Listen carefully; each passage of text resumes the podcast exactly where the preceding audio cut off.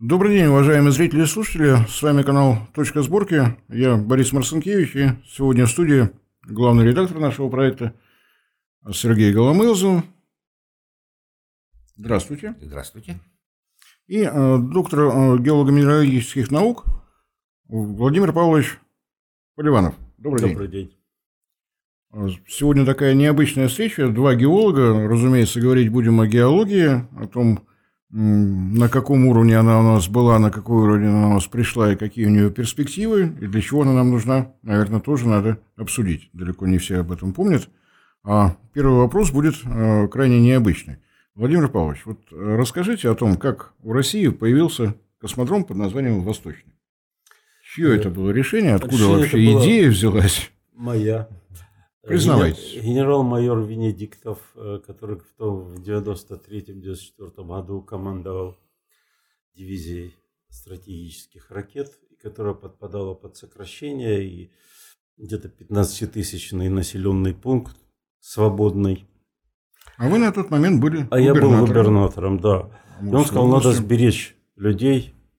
Я говорю, ну давайте делать космодром из этого. Да, раз сберечь людей, значит космодром.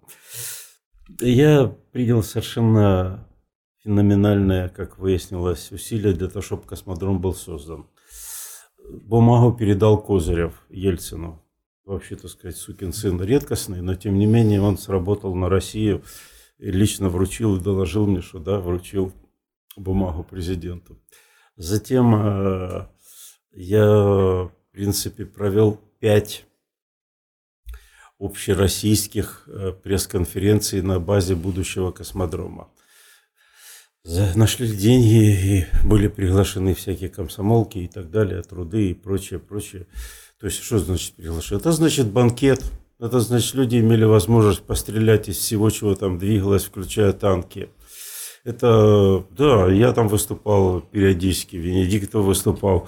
Но сам, полностью отвязанная публика, она же это любит, и никакой ответственности. Напишешь хорошо, не напишешь, тоже особенно. Но писали все, потому что все хотели, чтобы их пригласили еще раз. Поэтому был создан пиар-фонд. Затем я привлек Терешкова, говорю, я чего здесь, вот я тут э, бьюсь как рыба об а вы в стороне. Подписи первых 20 космонавтов из тех, кто живые, которые должны написать о том, что без космодрома им не жить на Дальнем Востоке. Она принесла мне это, я вручил это президенту. Поэтому две вот этих самых задачи. И через год, в конце 94-го, Ельцин подписал этот самый указ о том, что создать космодром свободный с позывным «Мечта». Потом его уже трансформировали в «Восточный». То есть оказалось, что космодром э, сберег вооруженные силы Дальнего Востока. Где-то я узнал уже лет 7-8 назад, что Ельцин собирался под свою миролюбивую широкую душу ликвидировать все военные подразделения Дальнего Востока. Была у него такая мысль, что, мол, мы страна мира, нам никто не угрожает, поэтому но единственное, что его помощник в тот момент по обороне сказал, охранять космодром. Это как же. А, в 2014 году американский журнал Forbes прислал ко мне своего специалиста и в 20-летие со дня организации космодрома я дал гигантское интервью. То есть американцы следили за мной, может и сейчас следят и вспомнили этот случай. А в 2016 году я давал большое интервью Жемин Джибао московскому подразделению. И этот самый редактор, который брал у меня интервью, сказал, мы оценили ваш смелый шаг расположить стратегический объект всего в 70 километрах от границы с Китаем. Стало быть, вы не чувствовали в Китае угрозы, хотя все в то время чувствовали в Китае угрозу. Я сказал, конечно, не чувствовал, хотя я об этом... Дружеский стратегический шаг, да? Да, это дружеский. Китайцы, как восточная нация, они придают гигантское значение всем этим вещам. Вообще, это очень интересная нация, практически вся на полутонах, на всяких внешних вещах. Ну, в частности, у меня был очень хороший переводчик, мой зам по Китаю, и он же и переводчик, досконально знал. То есть, вот эти вот круглые столы, если тебя в грош не стоят, тебя шесть блюд кладут. А, круглое блюдо, которое вращается. Вращается, да. Многоэтажное. еще. Да. Если ты хоть что-то для китайцев представляешь, 12 блюд. Э, 18 блюд э, – это, ты, так сказать, средней представительности. 24, 30 и 36. 36 – это только когда черномырдины. То есть вот они четко тебе дают понять, что ты для них представляешь по вот этому самому количеству блюд. Очень удобно. Я знаю это, сразу же смотрел, я там предпри- предпринял ряд А вам сколько накрыли? мне начали с 10, не то, не все. А потом, когда я остановил ряд переходов границы крупномасштабных, причем нашел оригинальные способы, как эту самую переходы ликвидировать, они мне в следующую мою поездку 24 сразу с 10. Я понял, что все, я на правильном пути. Зауважали. Зауважали. Выясни тут, уважает тебя американец или не уважает. А китаец, вот оно, там четко 24 блюда, значит, уважает. Поэтому космодром был всего за год э, создан. Дальше его до сих пор строят, там масса проблем, но главное, главное, он есть. Назад уже он не пойдет. Там уже строится город Циолковский. Не Да, так. это уже город. Это уже город. То есть Причем пред- он полномасштабным городом становится, и уже линии электропередачи с Зейской ГЭС Да. поставлены, и «Газпром» собер- э, обещает газотвод, по-моему, уже в этом году. То есть не будь вот этого моего шага в 94 году, ничего бы этого не было, и дивизия бы пропала, и люди бы разбежались и стали бы бедствовать. А так практически мы сберегли людей, мы получили совершенно новый высокотехнологичный объект. Ну, я еще, так сказать, попутно собирался, я думаю, сейчас это сделают, японцев приглашать на пуски. Японцы крайне любят э, э, снимать себя на фоне то чего-то другого. Вот если я вижу во время всяких там поездок пляжных человек со штативом и устанавливает его так, хотя освещенность такая жуткая, какой штатив какой-нибудь в Сейшелах. Нет, он ставит штатив, он ставит э, аккуратненько, устанавливает его, причем выводит на ноль. То есть совершенно помешанная на супер качестве. Там любой снимок при таком освещении был бы хороший. Поэтому они обязательно поездили и будут ездить. То есть космодром это сейчас золотой запас России. А как э, с транспортной схемой там сейчас получается там, э, город свободный, он как бы отдельно. Он отдельно, э, и там же трансип проходит, поэтому там с транспортной все совершенно. Вообще по транспортной схеме Амурская область одна из самых транспортно доступных. БАМ на севере, который строился в первую очередь для того, чтобы противостоять Китаю. Потому что при любом конфликте, а конфликты тогда регулярно шли, в течение... Трансип пересекается и все. Бам, Перерез- Трансип и Аям. А ям это уже такая Ну да, это радиальная вещь, да. Тоже стратегическая, так сказать, транспортная артерия, которая снабжает э, всю Якутию. Да. И все будущие там... Ну, там э, шоссейная дорога, ну, в смысле, шоссейная это нет, а обычная дорога, автомобильная дорога была до Яма, и она снабжала. Причем во время межвластия, когда каждый брал суверенитета сколько хотел, Николаев, тогдашний президент Якутии, сдал, и на дороге Аяма, тогда еще без железной дороги взял, и резко увеличил таможенные сборы для машин, идущих с э, Амурской Амурской области области туда. Да. Не посчитал идиот, что его машин в пять раз больше, чем моих. Мы там за углем шли. Я, недолго думая, увеличил раза в четыре по отношению к Якутску. И Золотые времена-то были. Золотые. И он долго и нудно уговаривал меня вернуться к нулевому варианту. Я говорю, не могу, мы уже посчитали на квартал на ближайший затраты и вообще это, это уже А что это за таможенные сборы между властями одной вот, страны? вот, вот было такое время. Бери суверенитет и неси. Куда хочешь. Да, было такое время. Ну, я Кстати, об Арсении Николаеве и о, о все том же городе Свободном. Я недавно узнал, что с начала года дважды уже побывала делегация правительства Якутии э, в Китае и делегация из Китая, вот э, государственная компания железнодорожный побывала в Якутске. И речь идет о том, что они от города Свободные, начиная, соответственно, с нового моста через Амур, намерены построить дорогу до Якутска с строительством моста через Лену и с дальнейшим уходом в Магадан. Вот такой проект, э, как сказать, не дожидаясь решения РЖД и прочих-прочих, вот такая творческая инициатива. Так что не исключено, что город свободный, он будет, Станет. э, мало того, что он постепенно становится на Абу-Даби, газоперерабатывающий Ну, завод, газохимический комбинат. За- Амурская область э, становится в самом деле кластером номер один на Дальнем Востоке. Елей забирают э, в Райчихинске с этого газоперерабатывающего комбината. Елей ведь в несколько раз дороже метана, поэтому у нас, слава богу, хватило ума изъять гелий и отправлять в Китай, собственно, метан. Да, на день сегодняшний соотношение по цене 40 к 1. Да, поэтому Гелия не так много кубометров, зато... А сколько содержится гелия? Ну, там почти- почти полпроцента, это много. много, очень много. А водорода? Водород никто не считает по-прежнему. Водород э, это экзотика. Водород э, это не скорое будущее. Нет, Даже ну, ну, Австралия, которая как бы сейчас впереди планеты всей по водороду, только в 26 году планирует выяснить закономерности размещения водорода. Только в 26 году. А после этого она решит, как его разведывать, где его разведать. 18 лицензий в штате Новой Южной.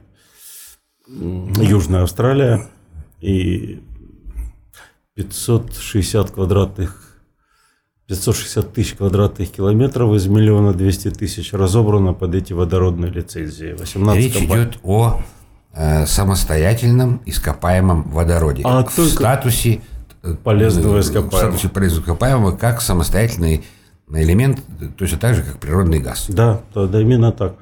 Э, В том году мне удалось э, доказать на техсовете Роснедра о том, что он полезно ископаемое. В течение года наша бюрократическая машина проворачивала эти самые колесики, жернова. И вот в этом году вроде бы ближайший месяц он будет включен в реестр полезных ископаемых. То есть страна получает новое полезное ископаемое. Это вообще-то редчайший случай. Ну вот вы в своих выкладках э, многочисленных я изучал ваши статьи э, в журналах и то, что вы мне присылали. Э, Вот, вот такая схема, что мир у нас останется углеводородным, Без вариантов. без вариантов. Без вариантов. Э, И у нас на точке сборки э, экспертная комиссия э, клуб энергетиков к- книга под руководством под главным руководством Гашо Евгения Геннадьевича. Там у них однозначный объективный анализ всех тактико-технических и развивающих э, параллельно э, с ними структур аффилированных по созданию всевозможных мощностей, там показывают, что водород э, как топливо будущего не перспективен абсолютно, потому что он требует создания инфраструктуры в 7 раз выше, чем для существующего Не будем о водороде сейчас вообще говорить, это настолько дальняя перспектива. Для Я начала тому, что- нужно найти его, доказать, что он происходит в промышленных количествах, э, пути его движения, э, геологические предпосылки, дебиты и все прочее. То есть ведь даже природный газ, э, грубо говоря, лет 10-15 все это выясняли, пока его не стали открывать уже на... Тогда с- Нет, ну, зачем? господа геологи, пока вы спорите, как найти водород, как его доставлять, спекуляций вокруг водорода полным-полно, и на самом деле книга Евгения Геннадьевича Гашо, она посвящена э, зеленой сделке Евросоюза, который считает, что водород надо получать методом гидролиза из пресной воды. Вот, э, там понятно. А что касается вот с другой стороны, это вот там Европа, мы вот давайте в Амурскую область, вы Японию вспомнили. Сейчас идет э, проект Росатома на, Сахалине. Называется он «Голубой водород». Вот, надо сейчас оценить чувство юмора со всех сторон. Значит, японцы заявили, что самый лучший способ транспортировки водорода – это аммиак. Потому что из аммиака очень легко забрать водород. Следующий шаг, если при производстве аммиака э, улавливается и захоранивается углекислый газ, ему бы надо присваивать э, титул «голубой», И, соответственно, это очень сберегает всю планету, конечно, мгновенно. Планета просто начинает плясать и песни петь. И это большая радость. Проект Росатома выглядит следующим образом. Первый договор о сырье э, с компанией «Газпром». А потом появляется тот самый аммиак. Ну, то есть обычный пиролиз. Э, не пиролиз, э, ну, ну не важно. совершенно стандартно. А следующий договор с еще одной компанией «Газпром нефть», которая, собственно говоря, и будет заниматься захораниванием углекислого газа. Закачивать его в пласты. Ты все вот взял и газ в пласт. Причем Газпром нефти все равно какой газ. Им надо повышать пластовое давление. Дадите углекислый, закачаем. Довольны все. Довольны японцы, которые говорят, что мы занимаемся водородной энергетикой. Доволен Росатом. Мы тоже занимаемся водородной энергетикой и только где-то сбоку «Газпром» нефть. Тунбер довольно, Грета, пресловутая. И сам СО2 доволен, потому что его вернули в матушку землю. И только где-то сбоку стоит «Газпром» нефть, который ничего не понял. Мне нужно был газ, мне дали газ, спасибо. Как называется газ? Так что спекулировать вокруг водорода могут, могут все. долго. И создан даже сейчас сайт, где спекулируют. Э, водородный сайт так и называется.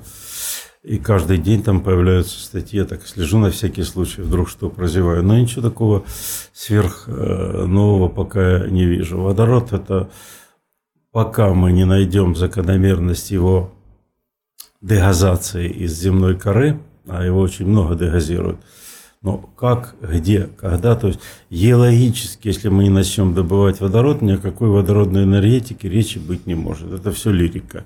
Ну, на самом деле, в той книге, о которой Сергей говорит, э, э, это коллектив авторов, это Московский энергетический институт, они про политику ничего не понимают, но малярные массы считать умеют, и получается, что если э, Евросоюз действительно намерен выполнить свою эту замечательную зеленую сделку к 50 году, всех перевести на водород – все получится. Единственная проблема, весь сток рек Европы исчезнет. Да? А так все хорошо. А так все хорошо. В том тоже дело. Так То что есть, э, могут продолжать писать э, и дальше. И думать, и зеленые сделки подписывать. И, и прочее. Поэтому нефть. А вот с нефтью проблема. Я British Petroleum одна из э, самых, можно сказать, знаменитых нефтяных компаний. Сейчас она перестала давать, но еще в 2017-2018 году давала ресурсы. Начиная с 60-го года. Знаменитые прогнозы BP, да. их все цитировали, изучали. И оказалось, что практически из тех 240 40 миллиардов тонн нефти, что она дает, приписано, на мой взгляд, именно 124 миллиарда тонн. Причем приписано Э, в принципе, нагло. Вот, так сказать, если в Саудовской Аравии в 1986 году было 23 миллиарда тонн э, нефти, запасы, ресурсы, а потом стало 34,9, никаких объявлений ни о крупных месторождениях, 10 миллиардов. В России 14, а тут 10. Если Объединенные Арабские Эмираты с 4 с 5 миллиардов до 13,3 миллиардов в один год, то это 10 миллиардов тоже приписаны. Поэтому с учетом этого нефти осталось на 17,7 года. Вот на сегодня. Всего-навсего. Э, я взял коэффициент извлечения 0,6. Это высокий коэффициент. Это, это очень, дай бог его достигнуть. У нас он в лучшем случае 0,35, где-нибудь не больше а то и меньше. Ну и средний по миру 0,28. 0,28. Да я взял, что мир... Из... с двойным запасом взяли. Да, что мир извернется, мир, так сказать, начнет. Так вот, э, нефти даже с таким двойным запасом, с учетом приписок на 17,7 миллионов, 17,7 лет. Но это посчитанных запасов, которые, посчитанных. и которые а, можно извлекать. А ресурсные? А ресурсов нет. В том-то же дело. Нету ресурсов. Из ресурсов была открыта Аляска, Пратхабей, которая давно уже выработана. Из ресурсов было открыто Северное море, которое сейчас уже тоже выработано. Из ресурсов, возможно, и то по газу, наши месторождения в Карском море, Русановское, Ленинградское, там, Штокмановское в Баренцево море – на море Лаптевых и остальные Море Лаптевых вообще нужно игнорировать как таковое. Туда дойти невозможно. Это настолько Тем не в дико- менее, соглашение между э, Лукойлом и, боюсь ошибиться, по-моему, э, с Газпромом нефтью, они вот с этого сезона будут пробовать искать. Выйдут хотя бы на 3D-разведку, вот дождутся, когда льда не будет, и попробуют. А почему туда дойти невозможно? Оно мелкое? Мелкое. Оно мелкое, в, в этом и- плане Северный морской путь это, так сказать, чистый региональный путь. Ну, во-первых, стать общемировым он не может по одной причине. Потому что сейчас все контейнерные перегрузки, э, транспортировка идет по принципу точно в срок. Если в понедельник должны прибыть контейнеры в какой-нибудь Амстердам к 15.00, вот они в понедельник 15.00 должны плюс-минус, по-моему, всего несколько часов туда и прибыть. Любое нарушение, особенно задержка, идут жуткие штрафы. Это раз. Э, В любой момент начинается проблема, даже когда льда нет. Я работал на Чукотке много лет. Э, Пригоняют ледяное поле, Просто идет пришло, и снег, всё.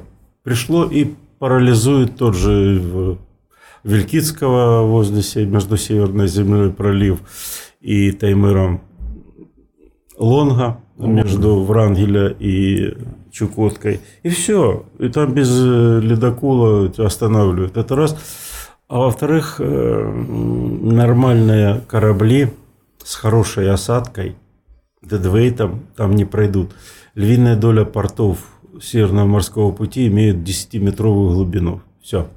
Пролив Лонга, там, по-моему, вообще 8 метров глубина. Да. есть там Там вообще 8 метров, и практически все эти находки и прочее. Там из се- серьезных портов только Архангельск и Мурманск, которые имеют э, серьезную глубину. Индиго, ну, для этого надо, чтобы кто-то начал ее реализовать, в конце концов. А геологические предпосылки моря Лаптева и этой акватории? Никто не знает. Дело в том, что для того, чтобы их реализовать, нужно пройти очень большой подготовительный период. Даже нефть Северного моря искалась 7 лет. И, по-моему, 150 скважин первых дали отрицательный результат, а богатейшая. И нефть э, Сибири тоже это была целая эпопея. где Уж казалось бы, подходи и бери. Там без нефти труднее представить место, чем с нефтью. Но, как выяснилось, ходить по болотам так себе. Так себе, да. Поэтому а, там же это сверхсложно. Это же, во-первых, ледовая обстановка, во-вторых, там нету серьезных э, технологичных кластеров, все эти Но это мелкие- речь идет о перспективах поиска там шельфовой нефти э, Шельфовой. в, рых- в рыхлых или Только коренные? шельфовые, шельфовой нефти. Там Ну, друг- с других круп- перспектив нет. Крупных месторождений, вот по Яхо открыто было 1,2 миллиарда тонн. А Сейчас э, общее то, что поставлено на учет в ГКЗ по проекту «Восток Ойл» 6,5 миллиардов тонн, но это уже не крупные месторождения, 52 лицензионных участка, то есть там Да, это не, не просто все так. Это поле. Что такое 52? Это же тяжело. Крайне тяжело. Ну, я говорю, с 80-х годов уникальное газовое месторождение Русановское и Ленинградское, где более триллиона в каждом разведанных запасов, в советское время разведанных запасов газа валяется. Никто его не берет и брать не будет. Штокмановская, которая вообще-то в безледовой части Баренцева моря, и где 4 триллиона разведано, валяется. Поэтому Арктика – это вещь исключительно тяжелая, исключительно. Там все в два раза дороже минимум. Все, вот, начиная... Расскажите о порте Ермаков. Порт Ермаков – это я с большим интересом прослушал высказывания товарища министра обороны. Если бы он об армии такие высказывания делал, ему бы цены не было. Где он решил построить 3-5 новых городов на, в Сибири. А Ермакову это Сталин в свое время построил, при Сталине были построены в устье Енисея город, туда должна была подойти железная дорога. Со смертью Сталина город этот зачах, железная Железная дорога. дорога со стороны, которая вот Архангельска. на Лабытнанге. Да, со стороны Архангельска, с этих частей. Я не знаю, построена ли она сейчас. Вот, э, сложно сказать, но последнее, что осталось от этой приполярной дороги, по-моему, так этот проект назывался, да. это участок Воркутала-Батнанги. Угу. Ну, там даже пассажирский поезд ходит два раза в неделю. Один из Москвы, один из Воркуты. И, по-моему, все. И все, И да. дальше проект Северного широтного хода, но наша РЖД, которая в 2014 году присоединилась ко всем антироссийским санкциям, естественно, снесла вправо, несмотря на прямое поручение президента. А вот этот участок, который на Таймыре, Дудинка, Норильск, или Норильск, Дудинка, как хотите, так называйте, это, по-моему, все, что да. Буквально вчера прочитал э, такой крик души э, геолога-геофизика из поселка Батагай – где была крупная... Он кричит беспрерывно. Знаю, кого читали, он и на меня выходил пару раз. Да, и который, значит, описывает с болью, насколько большой потенциал э, месторождений и задач для геологии и для каких-то будущих геологических структур для, э, так сказать, воспроиз... для возрождения. И вы, когда были главным геологом Колымского края, вы наверняка, у вас этих мыслей юного геолога-энтузиаста много по поводу того, где и что делать. Э, Выходим сразу, вопрос такой, будем ли возрождать, вновь организовывать и создавать Министерство геологии? Я бы сделал, потому что это особая отрасль, которой руководить надо по-особому. Там нужно концентрировать специалистам, а между делом и вода у тебя, и лес у тебя, и еще что-то такое, и экология у тебя. Министерство воссоздавать надо, и очень сложная наука, и нужно концентрировать туда и управленцев э, лучших, и ученых, и все прочее. То есть совершенно не зря в советское время геология достаточно успешно работала, потому что на всех уровнях были высококлассные специалисты. Министерство геологии России высококлассное было, Министерство геологии, геологии СССР тоже. То есть там лучшие специалисты были. Сейчас об этом, к сожалению, И это была скажешь. гигантская система, и эта это... система, ее можно назвать что это ну, государствообразующая некая платформа. Да, То есть да, да. Э, все можно э, украсть и уничтожить. Э, продукты сельхозиндустрии, можно вырубить весь лес, можно уничтожить все пастбища и скот. Э, скот. Единственное, чего нельзя украсть, не построив электростанции, поселки, э, школы, города, больницы и вузы, это недра. Вы так размахнулись, что вас нужно, значит, министром по все украсть. Ввести специальную должность. Вот, товарищи геологи, я просто напомню, как развивался Советский Союз, вот этот рывок если сравнивать с уровнем развития в 2013 году довоенному с тем, что мы имели в 1991 году, ну, две большие разницы, и, в общем-то, секретов особых нет. Районирование э, территории СССР началось э, с момента разработки плана ГЛРО, это, простите, 20 год, 19 год, когда он разрабатывался. Дальше стало хуже, дальше стало глубже – потому что к тем работам, которые осуществляли инженеры энергетики, подключились специалисты э, из КЕПС, комиссии по естественным производительным силам России, а это уже можно считать просто как геологи. И следующий этап, э, мы говорим о плановой экономике. Но из чего создавались планы? Энергопроизводственные циклы, вот основа того ну, пути, по которому шел Советский Союз, их практическая составляющая – это территориально-производственные комплексы, да, опережающее развитие энергетики, потому что мы не в Сенегале и не во Вьетнаме, нам холодно, простите, достаточно много. То есть понятно, что все начинается с энергетики, но энергетики планировали свою работу там, где давали команду, собственно говоря, господа геологи, товарищи геологи. Не зная, что находится в недрах, осваивать территорию России просто невозможно. Развивать экономику России, не зная, как это делать территориально, тоже невозможно. И, на мой взгляд, решение расформирования Министерства э, геологии, ну, это, наверное, было одним из самых больших преступлений против здравого смысла, я уж не говорю обо всем остальном, пусть там господа политологи меня поправят, но это было просто преступление против здравого смысла. То, что, что сейчас пришло на смену Министерству геологии, вот э, нечто аморфное под названием Росгеология, ну, Министерство природных ресурсов, где все абсолютно стало быть ничего. Поэтому... Росгеология, которая непонятно кому она подчинена, которая время от времени сообщает о том, что она готова на своей базе прямо сейчас открыть музей техники 20 века. Вот, Все что угодно, только не елуи. Не, ну у них оборудование осталось, можно музей это открыть там. Вот то, что в 70-е годы когда-то обеспечили министерство, вот оно и имеется. И как мы будем без геологии двигаться дальше, не совсем понятно. 200-тысячной съемкой м, покрыта вся территория. Все.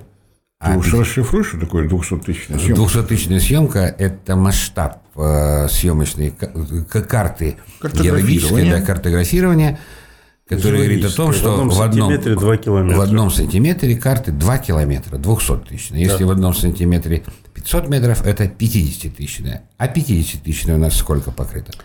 Не помните? Пятитысячные в советское время успели покрыть все маломальски значимые узлы. То, что было на тот момент открыто. Э, Сейчас э, выявлено, но очень немного выявлено новых узлов. И там также производится эта сама съемка. Но не в тех количествах, которые были в советское И время. бессистемно. То есть, И где- система, да. где Тогда повезло, системно было. Ну, чтобы вот было понятно зрителям, э, что съемка, геологическая съемка, геологическое картирование – это комплекс, просто гигантский комплекс огромной э, базы, схемы, экспедиции, подразделений, э, партий и огромное количество людей, которые, состоит, э, которые состоят, эти, э, группы, из специалистов самых разных уровней, по десяткам направлений, палеонтология, топография и много-много-много чего там и, все. То есть, когда мы говорим просто съемка, там 50 тысяч, ну, как такое впечатление может создаться, что это раз пошли и сделали. Нет, Нет, это, нет. это буквально государствообразующий процесс, которого нас лишили э, в 90-е годы. Ну, Нас лишили в 90-е годы всего. Поэтому мы практически были на грани вымирания в 90-е годы. Уж о геологии никто и не думал. Люди в прямом смысле голодали и умирали. Статистика на эту тему есть. Поэтому Ну, на самом деле, вот, э, по-моему, не так давно, в марте, правительство России в очередной раз опубликовало список э, полезных ископаемых э, стратегической важности и, э, соответственно, что у России есть, чего у России нет. Я, вот ирония судьбы, когда тем же занимался Вернадский в 1915 году, из 67 э, стратегических полезных ископаемых у России в наличии было 31. А Сейчас, э, март 2023 года, из 65 стратегически э, важных, критически необходимых полезных ресурсов в России 31. Прошло больше 100 лет. увы. Стабильность вот это не признак мастерства в данном случае. Я не очень понимаю, как, как, как мы без этого собираемся обходить, обходиться. Я иногда отслеживаю, у кого что получается. А Есть места, ну, немножко такие фантастические. В Коме продолжается э, геологическое исследование. Где Коми находит деньги? Как вы терпят геологи, что им там один год платят, потом пять лет нет? Но у них каждый год 4-5 э, малых, средних, крупных, но они не останавливаются. Как они это делают, неизвестно. Молодцы. Это, Только шляпу снять. Губернатор лично контролирует, и поэтому процесс идет. Потому что без этого никак нельзя. В принципе, города строить это полезная вещь, но мы должны перед тем, как строить города, решить, куда мы идем. Пока мы этого не решили, Чем он будет жить? чем он будет жить, что мы будем иметь. По сути, мы имели Москва, Третий Рим из таких серьезных идей, коммунизм. Затем мы попытались примкнуть к капитализму. Сейчас это кончилось стрельбой друг по другу и будет идти дальше. То есть, что мы хотим сделать? Быть вассалом Китая, не дай бог. Китай – это та страна, которая в любую секунду свои интересы поставит выше кого угодно, тем более России. Что мы хотим? И сейчас мы вассал Запада. Сейчас мы- коллективного. Нет, сейчас мы как раз отбиваемся от этого. Пытаемся добиться. Дело-то не в терминологии. У меня такое впечатление, что в правительстве иногда вот кто-то просыпается, что-то вспоминает там из детства, и начинаются какие-то, ну, вроде и хорошие позывы, но они как-то вот так по-детски выглядят. Появилось постановление о том, что э, все компании, которые занимаются геологоразведкой на углеводороды, то есть на, на нефть, на газ, в случае, если они обнаруживают месторождение полезных ископаемых, имеют право их разрабатывать. Мгм. Ну, я представляю себе впечатление руководителей нефтяных и газовых компаний. Господи, что это вы написали-то? Зачем мне это? Я, я про газ. Ну хорошо, я по дороге нашел, ну, не знаю, там, корунд. Ну и что? Какое мне до этого дело? Тут же вот вы коснулись министра обороны. Давайте построим новые сибирские Новые города. Зачем? Хорошо. Где? На основании чего? Если у тебя то самое картографирование. Мы построили новую дорогу Амур-Якутскую. В 1973 году была построена в районе Минусинска так называемый Энергодар. Э, на него было потрачено, запроектировано 10 миллиардов рублей из 88 миллиардов, которые на весь Советский Союз планировалось. Это жуткая цифра. Два было завода построены, которые в 90-е годы были разворованы и остановились. И Энергодар э, практически сейчас умирающий город типа Детройта в Штатах. Поэтому ради чего мы построим новые города, вот это вопрос совершенно непонятный. Куда мы развиваемся? Что если мы делаем? сказал А, говори Б. Хотим новые города, потому что если посмотреть вдоль трассы БАМа, а, слава богу, в архивах Сибирского отделения Академии наук э, сохранились геологические исследования – 128 крупных месторождений твердых полезных ископаемых. Давайте говорить об этом, это действительно здорово. Ну, если брать те же данные Сибирского отделения Академии наук, то вдоль трассы Амура Якутской магистрали 350 средних и крупных месторождений твердых полезных ископаемых. Давайте проектировать.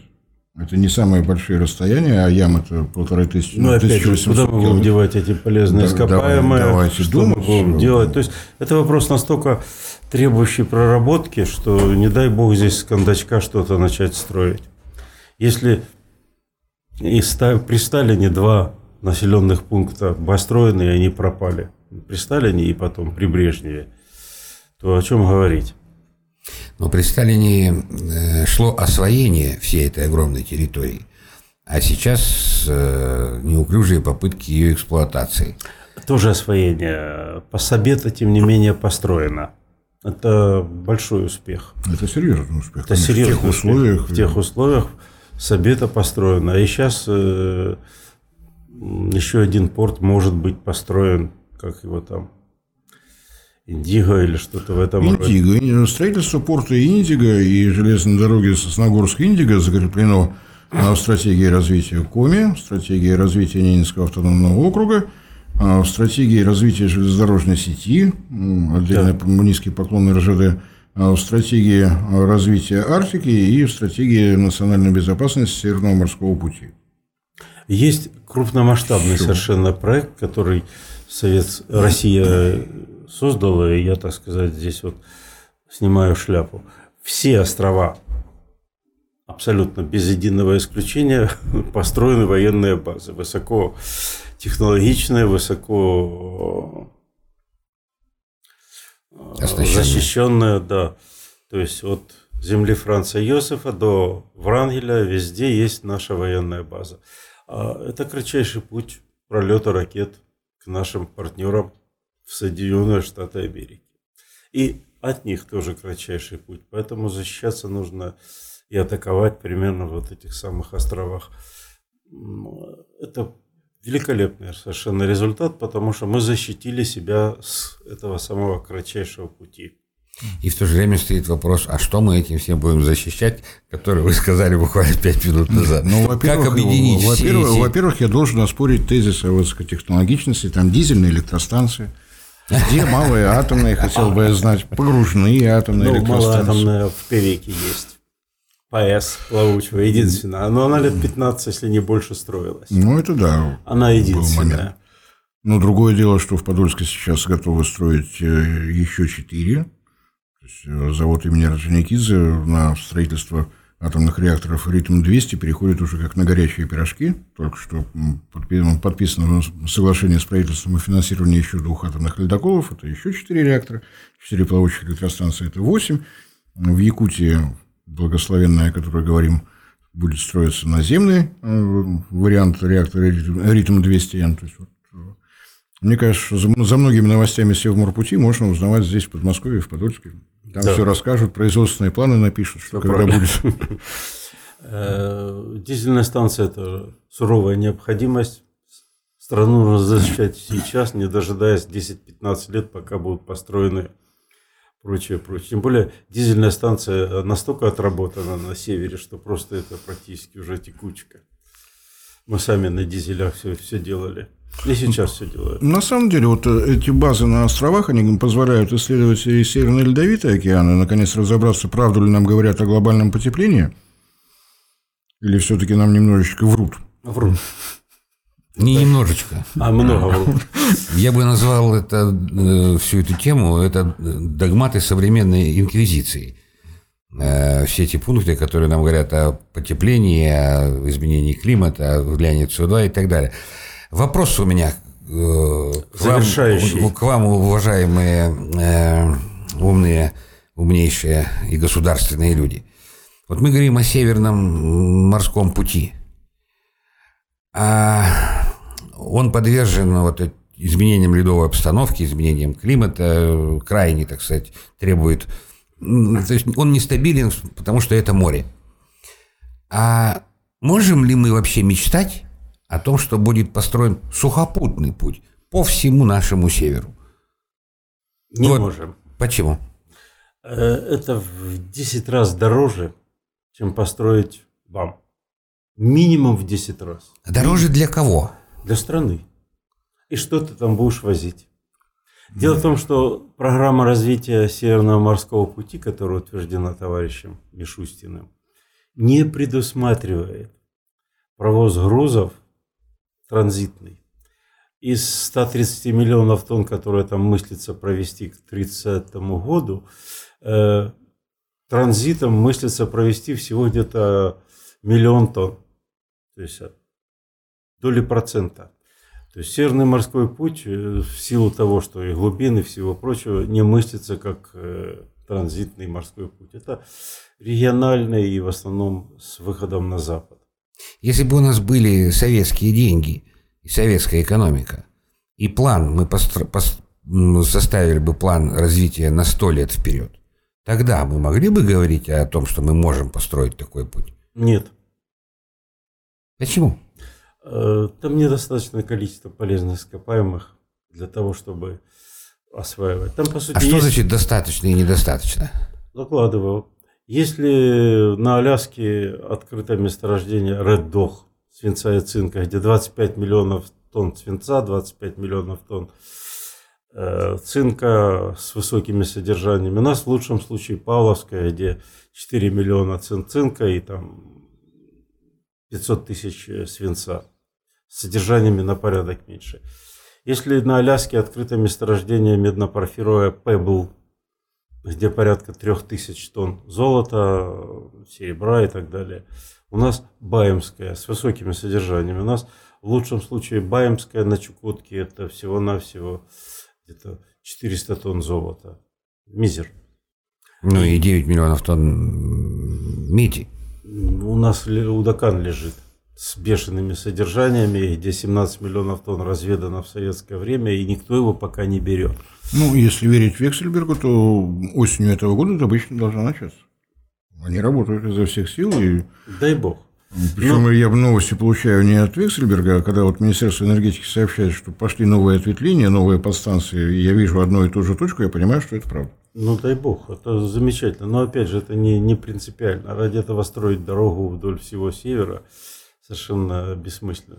Даже А зачем нам эти месторождения э, крупные э, для экспорта или для внутреннего потребления в будущем? мы должны... Если мы для, э, думаем об этом только в разрезе, что мы поставим подороже на экспорт, тогда, как бы, как, конечно, никакого смысла не имеет.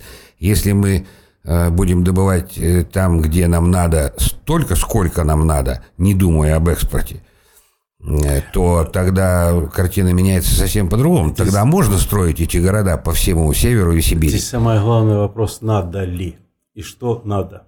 Еще раз подчеркну, мы не имеем стратегии развития страны. Мы имеем частности. Вот Арктика, вот, так сказать, сельское хозяйство, вот еще что-то. Что мы строим? Куда мы придем? Являемся ли мы мировой державой, либо мы, так сказать, э, замыкаемся, за- окукливаемся в себе. Мы территориально по площади мировая держава. Это не Канада тоже. Она меньше. Держа. 10 миллионов. 10 миллионов, это не так уж меньше. Но на наших, на нашем севере можно жить, и мы там умеем жить. На канадских вот этих вот э, ободранных ледником на клочках э, суши жить как-то совсем на неинтересно. На нашем живет всего 2 миллиона жителей, из них львиная доля в Мурманске и в Архангельске. А ну, есть еще Норильск. Еще Норильск, да.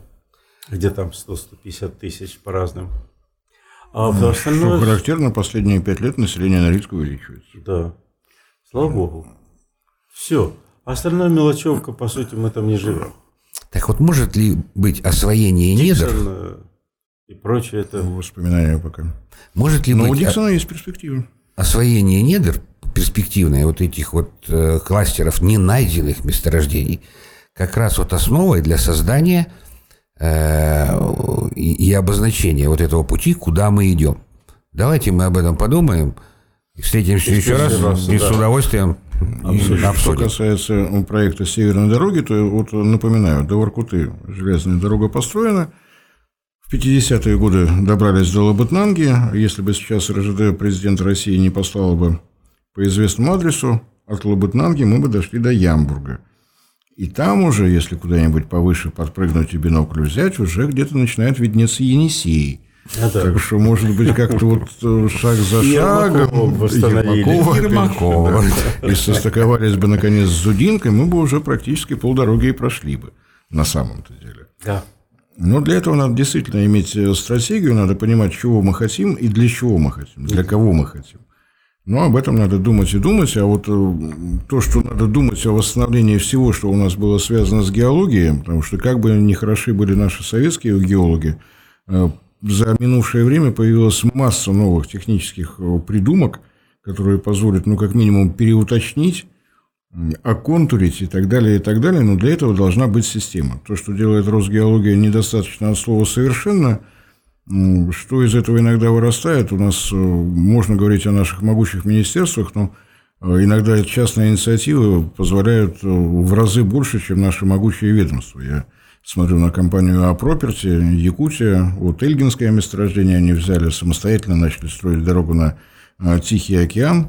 Рядом с Ильгой, как выяснилось, имелось еще два месторождения, правда, ну, прогнозные, не уточнено. Собственником была Росгеология. После того, как появилась команда Мечела, Росгеология просто продала контрольный пакет со словами, ну, у нас-то не получалось, вы-то, наверное, сможете.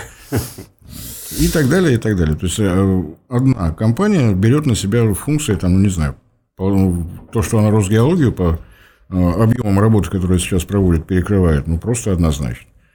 Тем более, что касается разведки на э, углеводороды, на нефть, газ, конденсат, это все сброшено на нефтяные компании, Росгеология к этому отношению имеет постольку поскольку. Да. В общем, интереснейших тем у нас масса. Надеемся на последующие достаточно скорые встречи, Владимир Павлович. Да, я думаю. Тем более, что и про геологию Амурской области тоже можно поговорить. Там далеко не все еще освоено, и, по-моему, не все еще и найдено.